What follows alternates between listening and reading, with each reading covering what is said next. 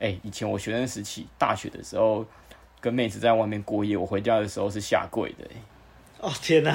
对啊，直接在，直接在我妈。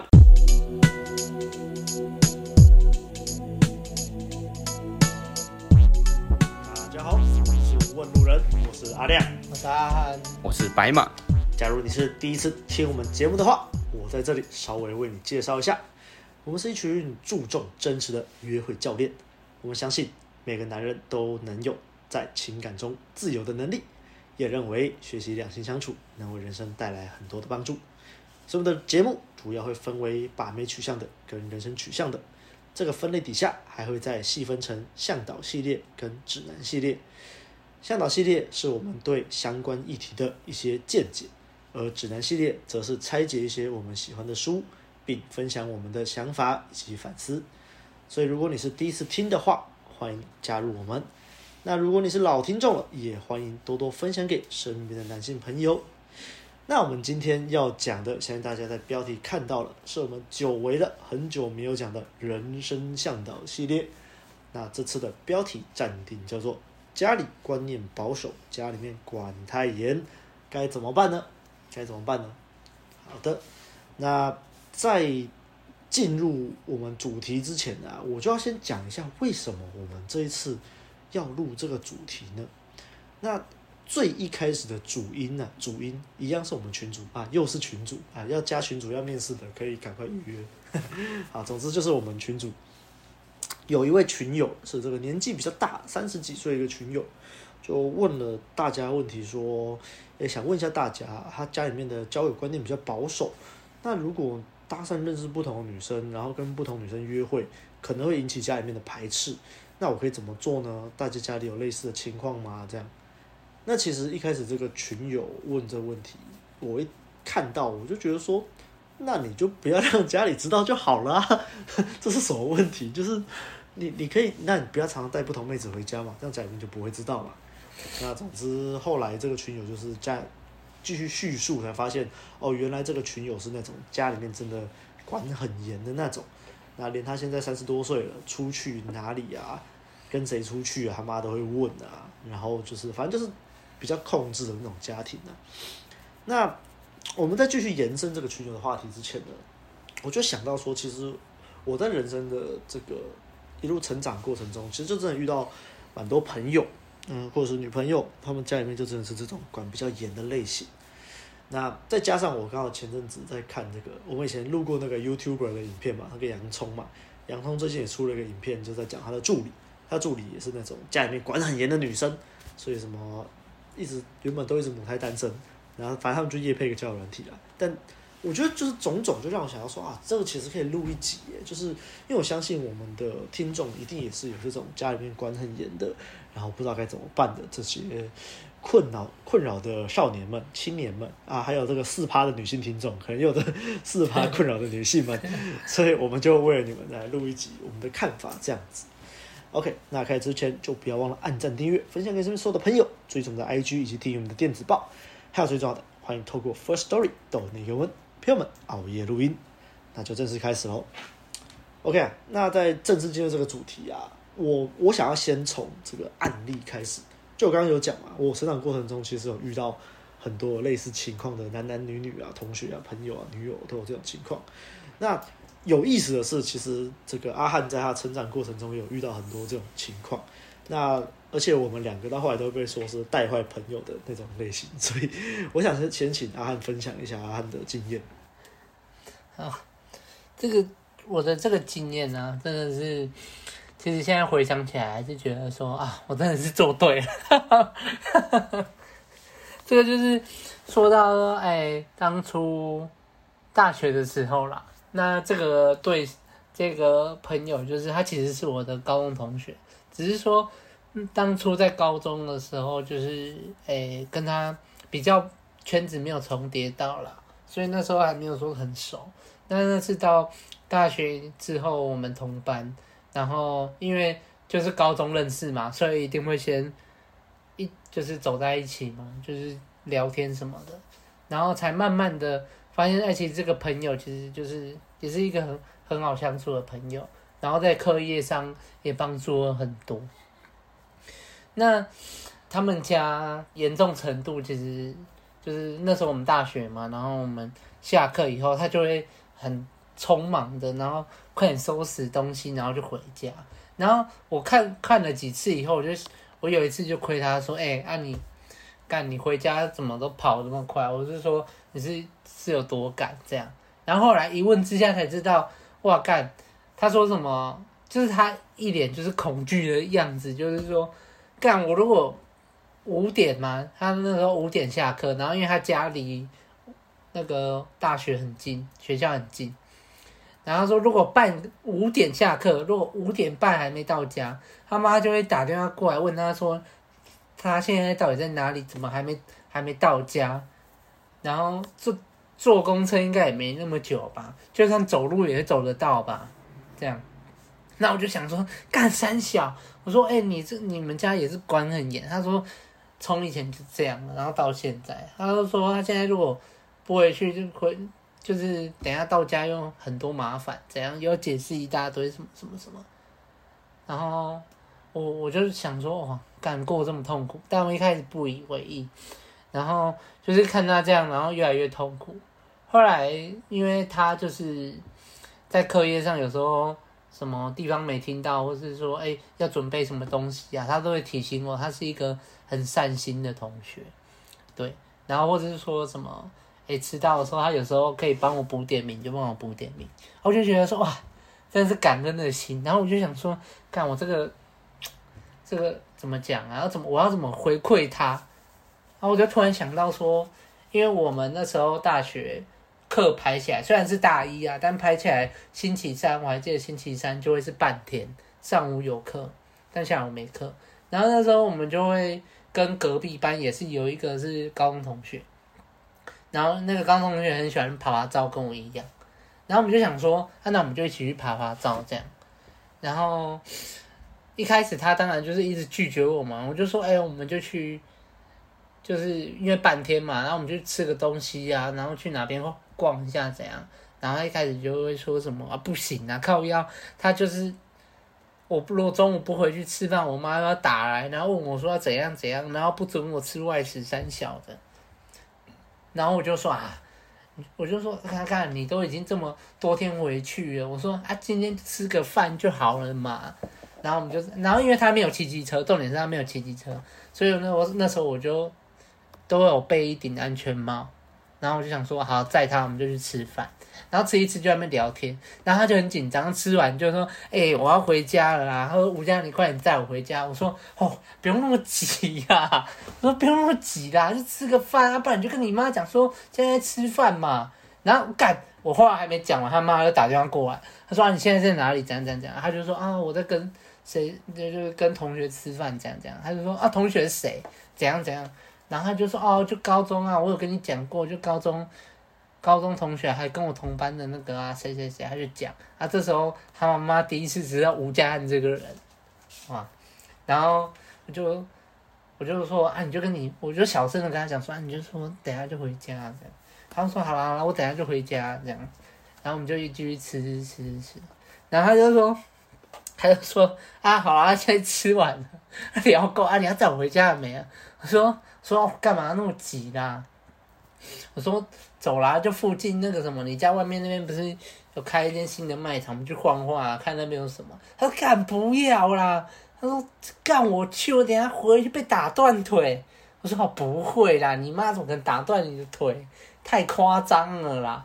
他就去看看嘛，啊，因为他他的那个人哦，其实他也是很喜欢，就是。有什么新的东西啊，他都会很想要去看看，他都会想要去了解，这样。就是也是一个跟我一样很喜欢去一些没去过的地方什么的这种个性，所以他后来有也是被我说服，然后就去，然后隔天来学校的时候，他说干，我现在你害我在骂，被我回去又被我妈一直念一直念一直念，啊我说啊，他有打断你的腿吗？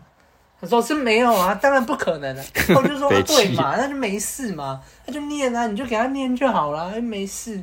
他就说哎干，他说我又跟你家不一样，你们家，你说你们家就是这样放任式，我们家不是啊。然后我就说，吼，别想那么多嘛。我说看啊，就久久一次而已，又不会怎样，你就回去跟你妈妈讲说久久一次而已啊。然后后来就是我们本来就只是半天嘛，然后下午的时候可能在附近吃饭，然后我们就有时候，然后变成说越吃越远，你知道吗？越吃越远，可能我那时候学校在澄清湖，然后我们就说，哎、哎，啊我们去屏东好了，屏东我知道那个屏东夜市很好吃，怎样怎样怎样。他说他就说 干白痴哦，怎么可能去屏东？我说好啦好啦，不会去屏东啦。我说好啦好啦，我我也不想要。我在你妈妈的那个面前就是印象变差怎样？然后我就我就我就载他载载载载载，然后我们就去屏东了。他说：“干，你是在你在载妹子骗炮是不是？”他骑到一半的时候，他就说：“干，啊不是说不要去屏东。”我说：“啊没差，你看我都骑到这里，然后我就觉得静静的啊，这样过去来回不过一个小时，吃个饭而已，怎样怎样。” 然后结论就是我们天黑才回家，然后他妈一直夺命连环 call。我说你就跟你妈讲说，就是我们就去屏东啊，然后就是吃个东西这样。他说干，我跟我妈讲说我在屏东，他他已经暴跳如雷。我就说好，啊不然你就跟他讲说附近吃个饭啊，等下就回去了，怎样？你就说跟人家聊天怎样怎样怎样，没差啊，反正他都知道我们呢。他、啊、如果他不知道是谁啊，不然你就报我的名号给他嘛，你就说就是吴家汉嘛，还会有谁这样？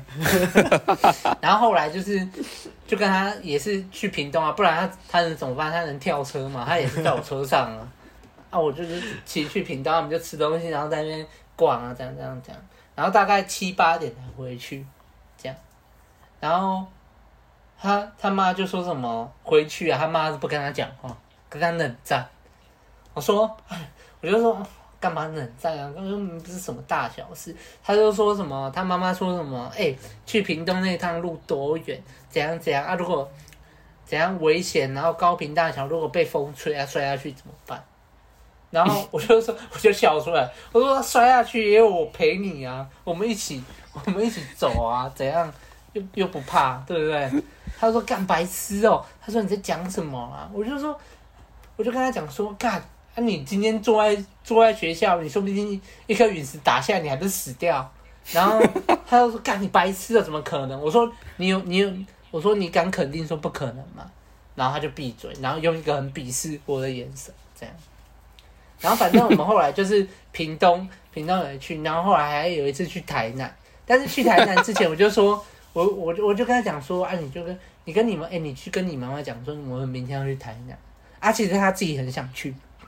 我说你就提前跟他讲讲，你就提前跟他讲看看，啊讲，然后就说不啊就不会怎样，我们坐坐火车去很安全，对对对，除非那个火车脱轨这样，嗯、然后后来就是跟他讲嘛，这样这样这样，然后跟他妈吵架怎样，他然后 他其实自己吵到后来他就说什么干，反正他就是吵到也不管他妈，然后就要去。这样啊，后来我们就去啊，当然我们没有坐火车啊，我们就骑车去。对，啊，其实后来玩一玩，他自己那时候也跟我讲说，哎、其实他觉得说，上了大学以后跟我们这样混，然后他可以去蛮多他想要去的地方，这样。然后其实就是因为说他家啊，就是比较穷困呐、啊，然后他他爸爸行动又不便，这样，所以他们。家就很少有那种外出旅游，所以他很向往，就是去一些就是外县市景点什么什么的。然后他说，其实我们那一次去台南有去奇美博物馆，他就觉得很开心，这样，然后在那边拍照很爽。然后我就跟他讲说，我我就说，其实大家都大学，你说高中国中算啊，都大学，然后还要这样管的话，其实很累啊。我觉得你有时间也可以跟你妈妈讲，说其实你这样管很累，这样。就是，其实有时候你就要跟你妈妈讲说，他你出去你也会自己保护自己的安全啊什么的。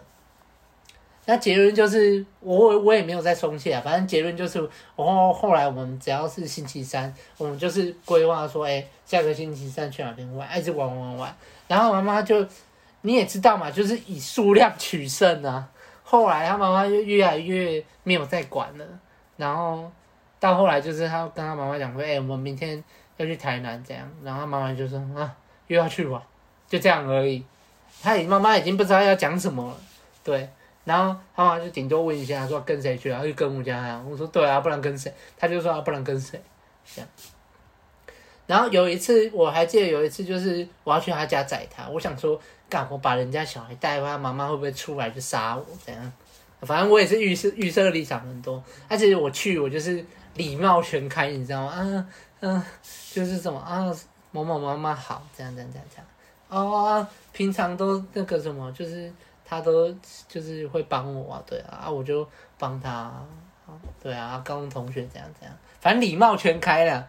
然后反正后来他妈妈对我印象也很好，然后变成说连就是有时候六日要我们大家要出去玩，有一次还冲垦丁什么的，然后他妈妈就说什么，呃安妮，他就说啊是哪一群，他就说啊就跟我们家还有几个那个什么高中同学啊出去啊怎样，啊妈妈就说就说啊啊到的时候要讲啊怎样怎样，然后也没有再跟他就是就是拒绝他，然后等到其实。后来我们就这样一直玩嘛，我大学就一直在玩。然后有有一天呢、啊，我还记得有一天就是出去的时候，他其实跟我讲说，就是因为那时候快毕业，他就是说其实蛮感谢他，就是大学带坏他了。他说虽然很靠北啊，但是他觉得说至少不再像，就是不像以前这样，就是每天都一直往家里跑啊。他也觉得说他自己在面对他妈妈的时候也没有那么紧张这样。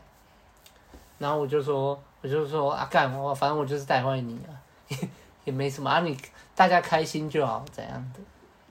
然后后来他现在他现在也是在台南生活啊，然后他在台南生活，然后在台南过很爽，这样，然后就是每天就是领钱就寄钱回去这样，然后他妈妈也不会就是整就是有很大的改善，他妈妈也不会说什么啊六日一定要回来这样。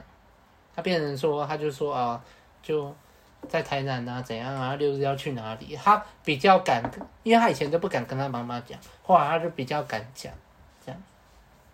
对，那我就觉得说，哎、欸，这个真的是我大学最大的成就吧，解救了一个，解救了一个在妈妈控制之下的孩子。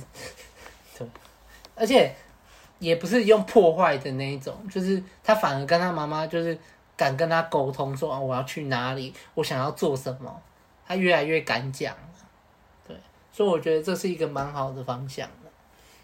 那另外还有就是像我前女友啊，她就是传统家庭啊，然后以前也是就是说，她只要下班，然后就是一定要回家吃饭，她反正她妈妈都会煮，她说你没有回来吃，然后她妈妈就会说什么啊，反正就会用情绪勒索方式说什么。啊，反正你们就长大啊，有钱啊，在外面吃啊，啊，以前都会回家吃啊，现在现在有钱就在外面乱吃啊，什么什么什么。然后其实他也，我前女友是一个脾气很硬的人，然后常常就因为这些话，然后回家跟回家就是跟他妈妈吵架这样。对，然后其实我我在跟他交往的期间，我也跟他讲说，其实你就换位思考一下，你妈妈就是其实就是。小孩子大了，那你能看到他的时间越来越少，然后小孩子也都会有自己的社交、自己的朋友圈，他他有时候也会孤单啊，他有时候就是煮啊，他他们还没办法换，就是转换过来那个模式，他们就是觉得说煮了一定要煮，因为小孩子会回来吃，但是其实有时候你。在可能中午的时候，你就跟他讲说啊，今天晚上要跟谁去吃啊，谁去吃，先跟他讲，然后让他知道，然后他可能就会说哦，稍微讲一下说哦，你们现在都不回来吃啊，其实你就听，你也不要去骂，你也不要去反抗他，这样。然后还有就是他之前八九点啊，就一定要回家，不然他妈妈就会说什么哦，他在外面不知道在干嘛。然后那时候还没交往的时候，其实他就会来我的咖啡厅，然后我他就说什么啊、他妈妈管他很严这样，然后我就说啊，你就跟他讲啊，你就说，看这二十六岁了是还要管什么？当然这样讲是比较直接啊，但是你就可以跟他讲说你在哪里，然后你在干嘛，这样就好了。那跟谁啊？你就说跟朋友就好了，对啊，然后就说啊，大概几点会回家？啊，大概就好了，不要说死，时间不要说死这样。那后来其实跟我交往以后，我们两个的生活模式就融合了，所以后来也是渐渐的就改善。当然，他还他自己其实也是不太想要，不喜欢太晚回家，但是至少他在面对他妈妈的时候，已经不是像以前这样破口大骂，他就是会提早讲，然后说哦，今天要去哪里，所以可能大概几点会回家这样。啊，今天跟谁？就跟吴家人出去呀、啊？啊，到哪里呀、啊？啊，们要去哪边玩？也是变得说比较可以跟他妈妈沟通，不然他以前都会觉得说啊，这个不用讲啊，这讲一定会被骂，这样。对。那其实就是我觉得面对这个这种家里管太严，其实如果不是那种太严重，其实就是可以用得寸进尺法，就是你慢慢的一点点、一点一点一点点的突破，一点点突破。就像我那个大学朋友，本来附近吃饭，可能他晚回家半个小时，然后可能后来又变成说哦，晚了一个小时回家这样。然后再加上一点点善意谎言，就会说哦，我晚点就回家，但是不讲几点，或是说哦，我慢点就到家了，啊，我跟谁谁谁出门一下下而已，对。然后还有就是，我觉得有时候让，如果是真的很好的朋友那种，啊，常常会出去鬼混的，那你就让家里知道啊，知道你跟谁出去鬼混，这样他们大概也比较有个底。然后加上说，如果你朋友。有来你家，或是有看过你爸妈，你爸妈哎看过这个人，啊，如果你爸妈认觉得说哎，就是哎其实也是蛮正常的人哎，对吧？不像不觉得是就是怎么讲，本来以为他都是这样故意在带坏怎样的，他、啊、看了哎也不会啊，其实就正常啊，他们自己也会想说哦，跟朋友出去玩也是合情合理这样，然后就是时间跟距离慢慢的扩大了。但我觉得在这个部分里面，还是最重要的还是沟通嘛。有时候就是要让自己的家里面的家长啊，爸爸妈妈去明白到，去意识到一件事情，就是小孩子长大，然后他们其实现在有自主能力了，他们有在打工，他们有赚钱，他们今天你不给他零用钱，他可以自己处理他的三餐，然后他也知道什么事情该做，什么事情不该做。然后他也不是像小孩子这样啊，诶，不知道高的地方不能靠近啊，摔下去会死掉啊。长大了已经知道，他可以为他自己的生命来负责。那我觉得这个才是最重要。然后去沟通啊，你也不要说，诶，你你想要跑很远，然后你就完全都不讲，那只会带来反效果。那个家长会担心爆表啊，然后说不定就找警察去找人。我觉得适时的沟通，说，哎，一开始可能一开始可能已经做了，先斩后奏，然后到后来，你觉得说，哎，你比较敢跟你爸妈讲说，哎，我明天要去哪里，然后先讲，对，先先讲，然后让他们知道说，哦，你明天要去哪里，然后就算哦，他不要让你去，那我觉得就是可以在，只要不是太严重，我觉得都可以。沟通看看啊，或是就是先斩后奏啦。那先其实就像我大学同学，先斩后奏久了以后，其实会麻痹的。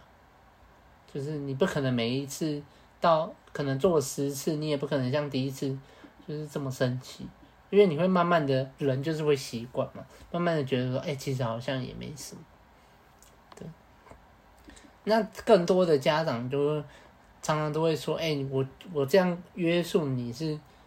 为了你好，那其实 干台湾的家长都会讲这种鬼鬼东西，说什么啊？我是为你好，那其实都是在为自己好而已。怎么说？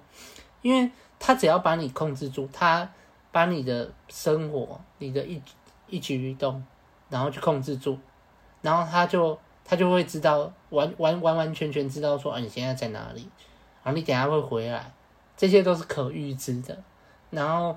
他们就不用去承受说那种不可预知的担心啊、烦恼啊。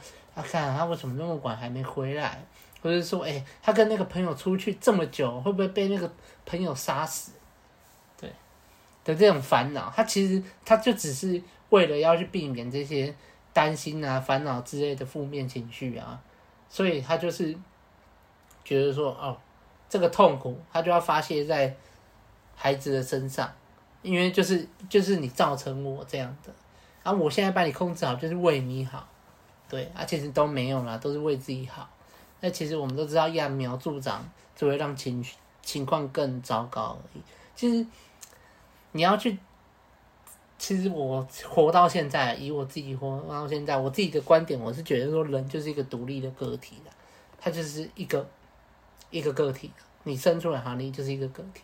那个体的生命只，其实你一个个体的生命只能由自己去做负责啦。就是你长大了嘛，你有行为能力了啊，不然怎么会说，哎，刑法十八岁就十八岁就成年，二十岁就成年？因为你知道什么该做，什么不该做嘛。对，然后你也可以去理解说，哦，我就是什么，我我该做什么，我不该做什么。那社会这个社会附加了。在我们人类社会里面，附加的爸妈，他其实就是怎么讲？他是在寻求一个保障，说你在一个个体初期脆弱的时候，可以有一个比较怎么讲？比较成熟的个体，然后来协助你成长。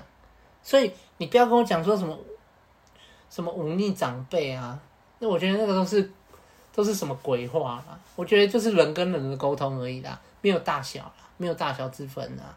那、啊、我觉得干你像干你像那个动物，你你那个什么鸟妈妈，然后一开始会喂小鸟，它们不会飞嘛，它们也没办法去觅食，还开始喂，喂到后来，好翅膀硬了，翅膀长齐了，它就是会自己飞啦，它就要自己去找觅，它就要自己去觅食啦，怎么可能还是那个什么鸟妈妈回来喂它？不可能嘛？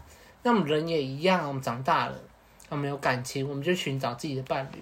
然后延续下一代，所以，诶，怎么讲？在你长大以后，二十几岁，像我们现在这个，就是这个年纪，其实你还是要去清楚你自己要的生活是怎样。你想要这样的生活，你想要每天被你爸妈这样管着吗？还是你想你有什么想要去做的？然后让让你的父母去理解，说，诶，我有这些想法，我想要去做什么？我想要搬到台北去生活。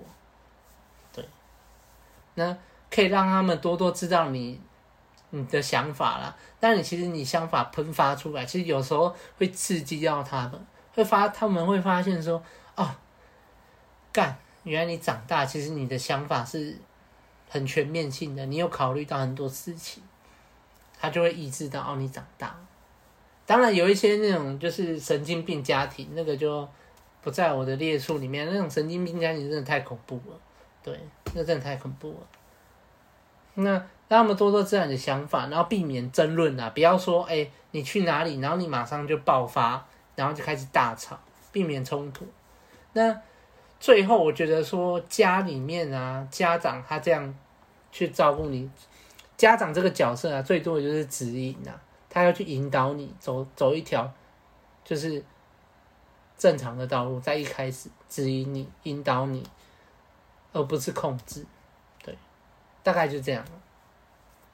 好，我们谢谢阿汉。那我觉得阿汉讲的差不多了，我们今天就这样，谢谢大家，拜拜。干这梗要玩几次啊？啊，其实我觉得你讲的蛮全面的。那我就原本我有蛮多想举例的，我就尽量把它浓缩成简单一点的。那我第一个例子就是跟阿汉有点类似。我第一个例子是我高中同学。那我高中同学也是那种父母管很多，就有点类似阿汉刚刚举的他同学例子。那其实，在我后来了解这个同学的背景之后，我就大概能理解说他为什么家里要管那么多啊？因为他父母是好像三十多、四十多、四十多岁才生下他吧，就老来得子这样子，就是快要不能生育的年纪，好好不容易生了一个儿子，那他又是家里的独生子，所以可以很理所当然，他父母就是会比较。管他比较多，比较害怕他出什么事啊。毕竟他们只有这么一个儿子，而且他们又是在就是四十多岁，所以我我那个同学跟我高中的同学时候，他父母大概就已经五十多，可能六十了。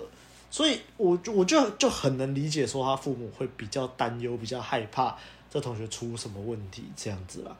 那但他他后来也是因为就是认识了我，然后就是我也就是渐渐的带坏他。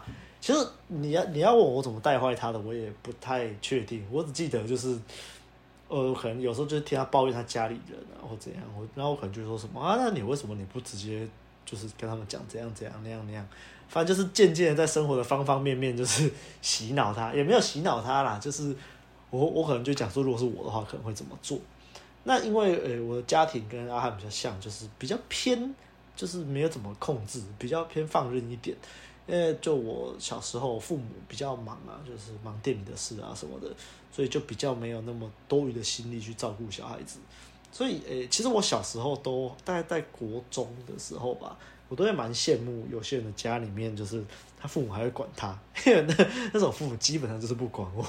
那之后就国中的时候跟我爸有一度关系比较紧张啊，就是我爸平常不管我，可是他想到的时候就要管我一下，然后可能就打电话来骂我。所以，像我国中的时候，可能跟阿汉出去鬼混，然后我爸打电话给我，我就是脸就很臭，就觉得说他打来就没好事，又要又要骂我。那我那时候就是跟阿汉刚刚讲那个例子一样，我其实那时候就是不会跟，就像我不会跟我爸沟通嘛，我可能就是都不理他，我先斩后奏之类的。那久而久之就，诶，我也不确定跟我爸关系有没有变好，反正那阵子跟我爸关系比较疏远这样子。但我跟我妈比较好，跟我妈互动比较像朋友这样子。好。那总之后来呢，就上高中之后就跟那个朋友这样混混混，然后朋友混久了，我朋友就是也越来越不听话，大概像这样子吧。可是我我说不听话好像也不对，因为他有时候就会回家，然后把就是跟我们互动的一些内容啊什么，都会跟他的父母说，所以他父母就一直有一个就是阿亮是坏朋友这样子的想法，对，很好笑。然后直到后来有一次，就是好像快毕业了吧。我就去他们家做客，那我记得那时候好像是一群人在他家打桌游还是怎样的，好像是这样吧。然后就是要见到他父母，然后就是就像阿汉说的嘛，那你就有礼貌一点啊，礼貌全开啊。对啊，就你就让父母知道你是个正常人啊。然后，然后因为我也知道我那个朋友，我的同学叫阿威好了，阿威啊，因为阿威他其实就是也是有点不善沟通嘛，因为他也是从小就是被父母就是管到大，那他原本。他跟同学的互动方式一开始也就是比较讨好，他就是我们之前常说的那种面面俱到，想当个好人呐、啊，想当就是跟每个人都好的那种人。那那时候我就觉得说，就你不必这样，你这样那么累干嘛啊？你这样大家当你是朋友，但是真心的朋友又能有几个这样子？那对啊，所以那时候其实我会觉得说，你这样子生活太累了，何必这样子呢？但是就毕竟。要不要改变是他的事情了，但是我就是会把我的一些观察跟我想法，可能就跟他沟通这样子，就会跟他聊聊啊。那后来就是他就是跟他的家里面有比较多的冲突的时候，他家人就会讲说什么啊，是不是又是那个阿亮带坏你？我就觉得很好笑。但是直到我去他家做客完之后啊，他的爸妈就对我印象不错，他反而就跟跟他说什么啊，你那个阿亮真是个好朋友啊。然后他就来学校跟我讲这件事，我就觉得很好笑。可是呢，就没办法。这个在大学，我们读大学的时候啊，因为我们都在高雄读高中嘛。那大学的时候，我这个朋友考到这个苗栗的国立大学，对，然后反正就是终于可以离家远一点了嘛。原本我想说他就可以就此脱离他家的魔掌。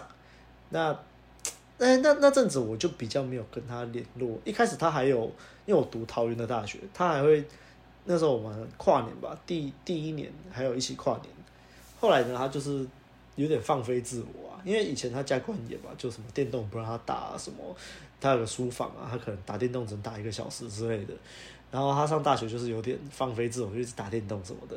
然后就跟一些高中的，呃，因为我们分班过，他跟他分班前的那群朋友又联系上，他就读同一间大学，他就听说他那阵子好像都沉迷在打电动还是怎样的。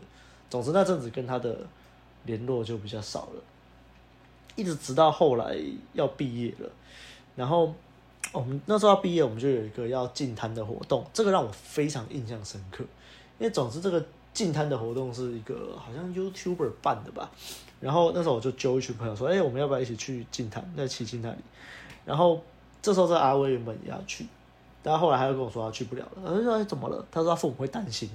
我想说，诶、欸，为什么去进个滩父母会担心呢，是怕会溺水，就就搞不是很懂。那后来我就去，好，我忘记是怎么问的，好像是我们出来聊天还是打电话吧。然后就是知道他父母原来是最近看新闻看多了，然后那阵子好像就有一些人就是被绑架到东南亚、菲律宾之类的地方，然后就去当奴工之类的。然后他们就很害怕自己的宝贝儿子就是会被绑架 去卖到 东南亚去当奴工。他那那那个时候我知道这个时候，其实我会觉得有点就是哈，有点超现实，就是真的有人会这样子想哦，就是还蛮意外的。然后我就想说，那其实好啦，父母会担心，我觉得也合理。虽然我觉得他们这个担心有点太天马行空，但是我觉得就就好好沟通嘛。所以那时候。我们就请我们另外一个朋友叫阿忠，那就是请，因为那时候他父母不知道怎么对我的印象又变坏了，哎，就就很神奇。前面有一段是印象转好，觉得阿亮阿亮是好朋友，哎，那真的变阿亮是坏朋友，我也搞不懂怎么回事。所以那时候我想说，如果我陪他去家里面，可能会造成反效果，所以我们就派了另外一个长得就像乖乖牌的朋友叫阿忠，那阿忠就会陪就陪阿威回家，就是跟他父母讲说啊，我们去这个净滩是要做什么。啊，我记得我之所以会知道他父母担心这个，好像就是阿忠后来跟我讲的了，好像是这样子。然后呢，啊，据阿忠所说啊，就原来就是阿威跟他父母的沟通模式就不是很好，就他可能就回去，然后他父母就说什么，就是开始就骂他，说什么啊，你要去那边啊，等下怎样怎么办呢？然后阿威就说什么啊，我就是要去嘛，什么怎样的？然后父母就继续骂，然后可能说好嘛好嘛，那我不去嘛，然后就就这样，就是有点激烈的沟通，然后就。这其实就什么都没有沟通到，那后来就是阿忠就是帮我出面协调，就是讲说啊，我们这个净滩的活动是怎样怎样，然后这个发起的单位是哪里哪里怎样，然后我们是有一群高中同学会一起去，所以不用担心这样这样，大概是这样子啦。那后来就是阿威就可以跟我们一起去了。所以我觉得在这个例子里面，其实也不能完全都说都是父母的错啦。我觉得像阿威在这个例子里面，他的沟通方式、沟通技巧就不是很好。那再举另外一个例子，就是我大学的时候交的女朋友。那我那个前女友，她也是像阿汉的前女友这样，也是家里管比较严的类型。但那个时候至少比较好，是我那前女友她是读桃园的学校嘛，那她家是在宜兰。那我刚认识他的时候，他就是每个周末，每一个周末都要从桃园回宜兰。除了那时候偶尔偶尔要做报告或什么的，他跟家里面报备，他可能就可以留在家里面，呃，就可以留在桃园。偶尔可能一个月留个一次，两个月留个一次，这样子。那后来就认识我之后，理所当然就是把他带坏了。他开始就是呃，后来我们开始交往之后，他就是会比较长时间都会留在桃园这样子。然后一开始都还是跟父母就是掰说什么要做报告或什么的，然后那时候父母还不知道他交男朋友了，因为就家里管比较严嘛，不敢说。那由于他父母知道他有一个女性的室友，那他父母还一直怀疑说什么他是不是同性恋啊，是不是都在桃园，然后跟那个女生室友在那边约会之类的，就很好笑。那但是后来真的就是长期抗战啊，然后就是逐渐的让父母，就像刚刚阿汉说的嘛，就是这个登门槛效应。得寸进尺，得寸进尺，让父母渐渐接受，渐渐习惯，那后来也就比较好转。不过我这两个例子是，其实就是都共同的比较难过的点，就是像那个阿威跟我这个前女友，他们都是后来毕业之后就回家，然后就到现在还是家里还是会管比较多这样子。所以你要说我有没有帮到他们呢？我也不是很确定，但至少我相信他们心里面已经种下了这个反抗的反抗的火苗啊，反抗的火苗啊。好了，那我这边我还是要讲一下。其实像我刚才听阿汉说的时候，我就想到说，其实很多这种家人啊，家里面管太多啊，其实你反而会导致自己的小孩就是丧失了这个行动能力、扛责能力。简单来说，就是没办法为自己负责啦。就像我们可能就有看过一些低卡上的文章或者新闻报道说，有一些大学生啊去读大学，然后可能就是。一开始父母会带学生进校园嘛，那这还好，这 OK 嘛？可能父母没看到校园长什么样子嘛。可是后来呢，怎么到宿舍之后不会洗衣服，不知道怎么洗衣服，然后可能家长还打电话问学校说：“你们难道没有那种约聘的洗衣服的厂商可以哇 就帮帮孩子洗衣服吗？”他就觉得傻小。然后听过一个例子是那个小孩去读大学，在宿舍里面就是找不到饮水机，不知道去哪里喝水。啊，这个我知道，这个。对，然后打电话问妈妈，那妈妈也不知道嘛，妈妈就打电话问学校，然后学校再跟这个孩子说啊，要要去哪里装水，这样 我就觉得干这个真的最屌，这个真的超屌，干就很夸张，所以就是觉得说，你看嘛，你都已经读到大学了，然后你没有办法为自己的人生负责，那状况就是会变成这样子啊。甚至我看过最夸张的例子啊，在我在网络上那个那篇文章底下看到说，反正就现在有一些医院嘛，就是大家知道那些医师很多都是高材生嘛，然后听说有些医师很扯哦，就是三四十岁了，然后 每天早上还是要爸爸接送他去医院上班啊，然后妈妈会帮他准备爱心午餐之类的，就觉得干这个真的有这种人哦。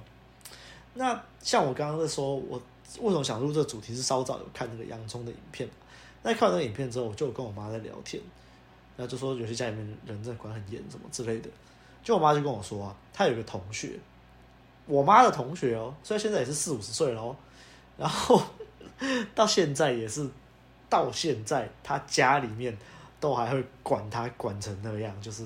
去哪里呀、啊？跟谁出去啊？不能太晚回家啊？什么杀小？四五十岁到现在至今未婚，四五十岁了，好扯，这至今未婚，然后还是被管成这样，我觉得天哪，真的太惨了。好了，那至于就是我们的建议，我的建议跟就是为什么会有这些成因，我就留到后面再讲。我就先交给白马，让白马补充一下。我刚好跟两位相反，其实我就是属于那种以前家里管很严的。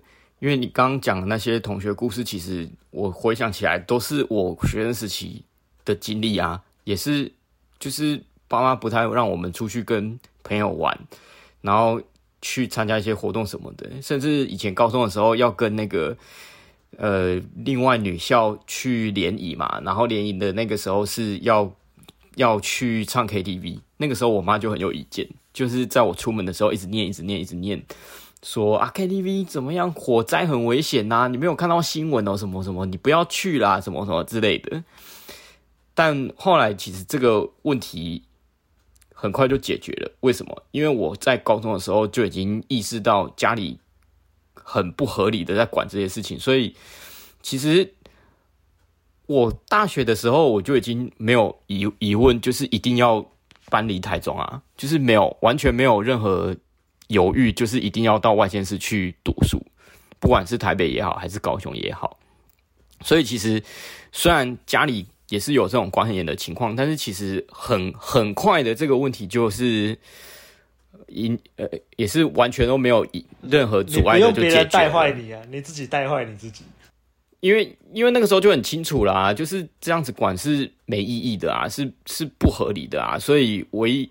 最快的解决方式就是念大学的时候去读外县市的学校啊，所以我就我那个时候想说就台北啊，不然不然不行的话就是高雄，就很简单。所以我后来到高雄之后，我就我就放飞自我了，我就是完全得到自由。然后虽然一开始高雄的亲戚可能会就是呃稍微看一下我到底在干嘛啦，就是我妈也会希望说，哎，我的。大阿姨啊，小小小舅舅啊，四舅公啊什么的，就是都都呃稍微照顾我一下这样。但其实后来他们也发现说根本就管不了我，所以后来就过了几年之后，他们就渐渐的不管我了，然后这个问题就迎刃而解，就是完全的就没有成为现在的这种阻碍，这也就。让我在呃往后，包括说研究所或出社会的时候，其实，在泡妞把妹方面，其实就完全没有受到家里的阻碍。对啊，那所以其实我想说的是，今天我看了这个群友的问题啦。虽然刚刚两位讲的多半是就是呃遇到妹子啊，或者是朋友啊，家里管比较严的，要怎么去引导他呃跟家里沟通。或是怎么泡家里管比较严的女生这样子，但我们现在回我们聚焦回这个群友的问题，他他的问题啊，我觉得比较像是说，其实他有能力去去解决，但是可能基于现实上的问题，或是呃一些心理因素啦，导致说他现在迟迟没有办法跨出搬出家里这一步。对，因为就如我刚刚所说，其实我刚刚最快的解决方式就是搬离家里，不要受家里人的控制。对，那呃，我们现在就来分析一下为什么这个群友他对于搬出去这件事这件动作是有困难的。首先，经济问题一定是一个一个现实因素嘛。那我有看到这个群友有提到说，就是想要多存一点钱，所以如果他搬出去住的话，开销会比较大。对，我觉得这是这是其实其实是一个我们身为男人需要去理解。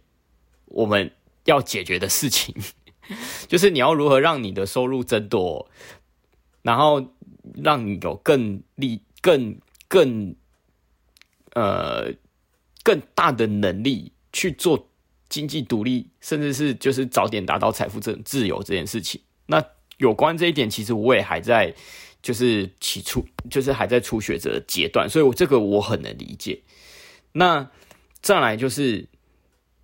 心理因素，心理因素，我觉得这位群友他其实在害怕两件事情。第一个就是他怕家里的人怎么看他，因为如果你真的认为说，哎，我今天做事情跟家里传统的观念是不一样的，因为家里可能就是觉得说朋友就是要来的正当啊，然后一定要经过人家介绍，而不是路上随便搭讪认识一个女生，然后还跟她出去这样子。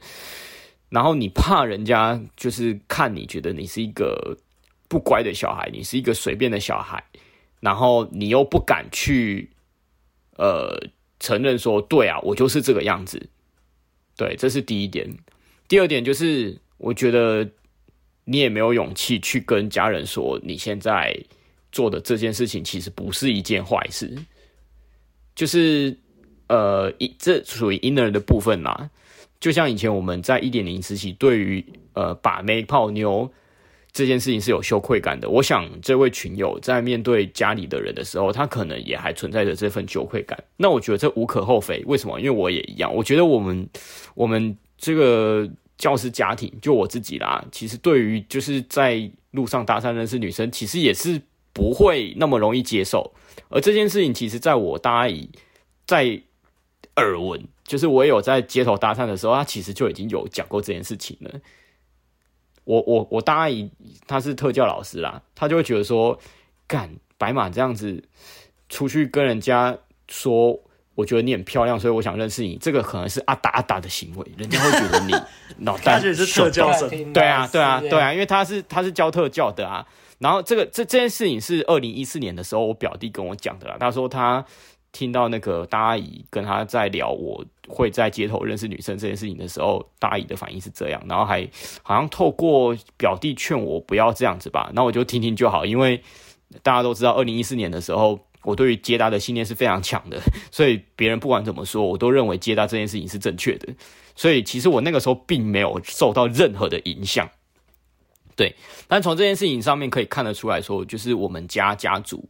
的观念其实就是这个样子。那回到我们这个群友，我想他他家里的情况应该也是差不多，就是呃家里的人可能会认为说，哎，这样子的行为是不对的，是奇怪的。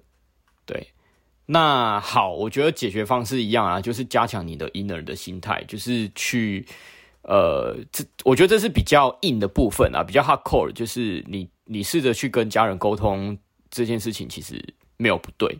但我觉得，就像我刚刚讲的，这其实没有多少人做得到啦。我我我自己也不会跟我爸妈讲这些东西。对，那第二个，我觉得第二个解决方式就是，你就不要在意家人怎么看你。像我现在就处于这种阶段，为什么？因为我现在住在家里，我在高雄待了十几年之后，我我那十那十几年是非常自由的，因为家里的人管不到我。后来他们也觉得说我我在做什么事情，他们也都不知道。然后后来就。几乎就是放任就不管我了，跟我以前国高中甚至大学的时候，就是呃会管我在干嘛，管我去哪里，是完全是相反的。他们现在是发现说管不了我之后，就几乎是直接采放任。对，那但是我因为在去年一年多前回到家里了嘛，所以他们多多少少会觉得说，哎，为什么我一直往外跑啊？为什么就是我我就是女朋友一直换？哎啊，我现在这一任女朋友是的怎么来的？他们都不会问的。而且就算他们问，我也会就是简单简单的带过，我不会说到很具体的实话，说哦，现在的伴侣是街头搭讪来的，怎么样来的？我不会讲那么细。对，就像呃，你们在群里面回应这个群友你的的回应方式，就是你就直接跟家人说，跟朋友出去就好啦。啊，如果朋友就是家里的人一直问一直问，你就不要说实话。我觉得。既然你你觉得说讲实话会造成很多麻烦，那就不要讲实话嘛。我觉得这其实也不是说是欺骗，因为刚刚阿汉也有提到说善意的谎言，我我觉得有时候呃对面对家人这一块啦，就是唉，有时候这些东西其实可以省下麻烦。那我想这个群友也需要有这样子的勇气，就是你你并没有义务要跟家人解释所有的具体的东西。对，好，那假设你这两点都做不到呢？就是你没有办法跟家人好好沟通，你也没有办法做到说，哎，即使你不沟通，你也做不到不顾虑家人的眼光怎么看你。那最后一个方法就是搬出去啊。那搬出去，你就是要想办法解决经济上的问题。然后，呃，我觉得一个三十几岁的男人，呃，这这方面是必须要纳入自己的一个。你怎么讲一个生活规划当中的啦？你总不可能到了三四十岁之后还不可能自己离开家人，自己单独有一个自己的房子吧？我觉得这也是我现在蛮蛮呃困扰的一个问题，对啊，因为现在我我存钱的速度也很慢，所以我现在想要买一栋自己的房子，其实也是还有一段距离，对啊，我顶多可能就是像十几年，哎，前面十几年那样，就是搬出去住吧。对啊，但起码现在的我做得到第二点，也就是我不顾虑家人的眼光，我不用去管说，哎，今天爸妈认为是我今天一直就是去呃往外跑，甚至他们可能知道我在解答，我不知道啦。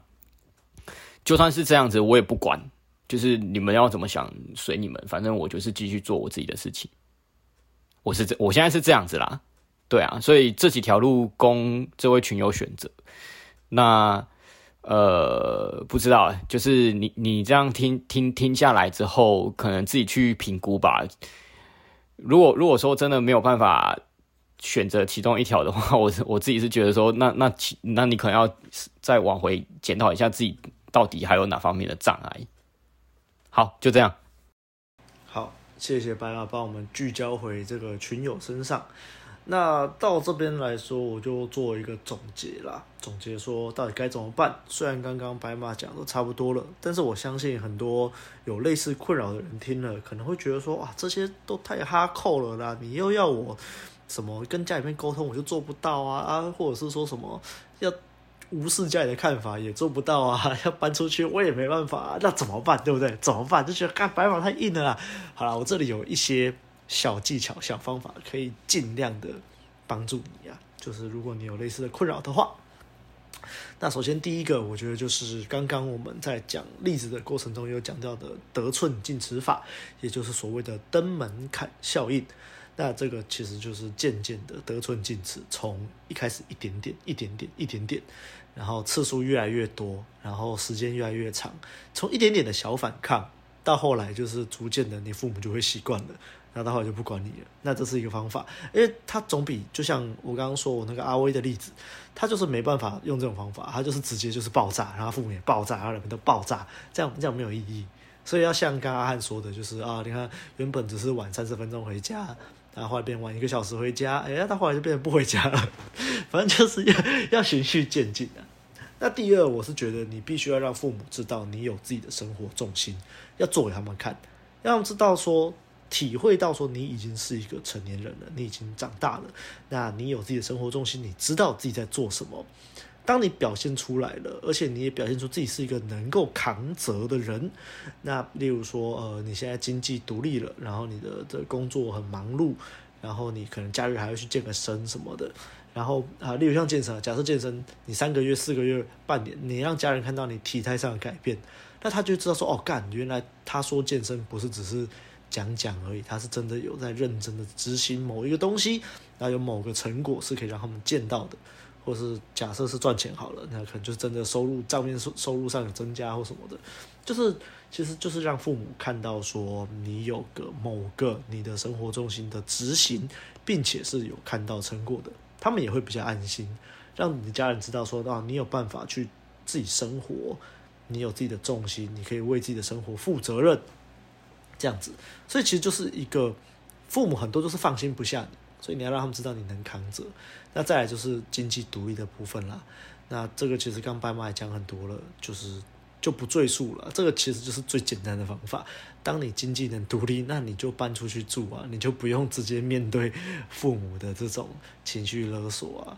尤其说真的，你年纪越大，你在处于这种价值观越久，你越被绑死，你自己也会很难改。就像刚刚阿汉说的嘛，他的前女友虽然有有比较好，但是其他前女友也是喜欢下班后就是就回家，没有要干嘛就回家，他就没有办法，就是有时候人就是会习惯。那如果你我们听众，你一定是想要更好嘛，你才来听我们节目，那你当然不希望往这种就是习惯被绑住的方法的的生活习惯去前进啊。那我觉得说到底啊，其实这。我觉得这有点像是一个阶级复制的概念。很多父母的问题，他们其实就是他们没有自己的生活圈呐、啊，他们就是可能退休了，闲闲在家，或是他们可能除了工作以外，他们不知道有什么事情做，他们没有兴趣，每天只能在家看电视啊。所以你看他他家里面很闲嘛，很闲，然后就看到啊干他就很闲啊，儿子女儿又不回来，在冲啥小，他很闲就想看到你啊，啊因为他就没事情做啊，所以他就想要。跟你聊聊天啊，希望跟你培养感情啊，所以其实最好的方法就就是他，我们就会希望他们也会有自己的社交生活嘛。像我从来就不用担心我爸跟我妈，因为我爸跟我妈就是他们各自社交生活都很精彩，他们才懒得管我呢，就类似这样子啊。那当然是我我家的状况可能就是比较好。那当然人不能选择自己的家庭嘛，所以你除了循循善诱，可能。就是让你的父母可能有一些娱乐之外，但是有些父母可能就是真的没有办法改变，那没办法，我们没有办法改变别人，我们只能改变自己。所以我觉得这其实就是一个婴儿的问题啊，就是像我刚刚说搬出去嘛，很多人办不到啊，为什么？因为其实就是害怕，会害怕离开自己的舒适圈呢、啊，会觉得说啊，那如果搬离家里，有妈妈没人照顾怎么办啊？啊，什么妈妈会担心怎么办啊？之类之类的。那我觉得啊，当然偶尔还是会有真的有这种情况，例如说那种真的很家里面就是例如你的爸爸妈妈或是兄弟姐妹有人就是失能啊、瘫痪之类的，真的需要长照的，但是没办法。那或者是说什么，你爸妈都没有在赚钱，现在的经济就是都仰赖你拿钱回家，那你你也不太可能搬离家里面嘛。但是我相信，其实，在少数的案例之外，我们多数人的情况下。都是没有那么严重，都都是就是你明明可以搬出去，但是你就是卡在自己的舒适圈，所以就觉得说啊，这就是会担心很多很多问题啦。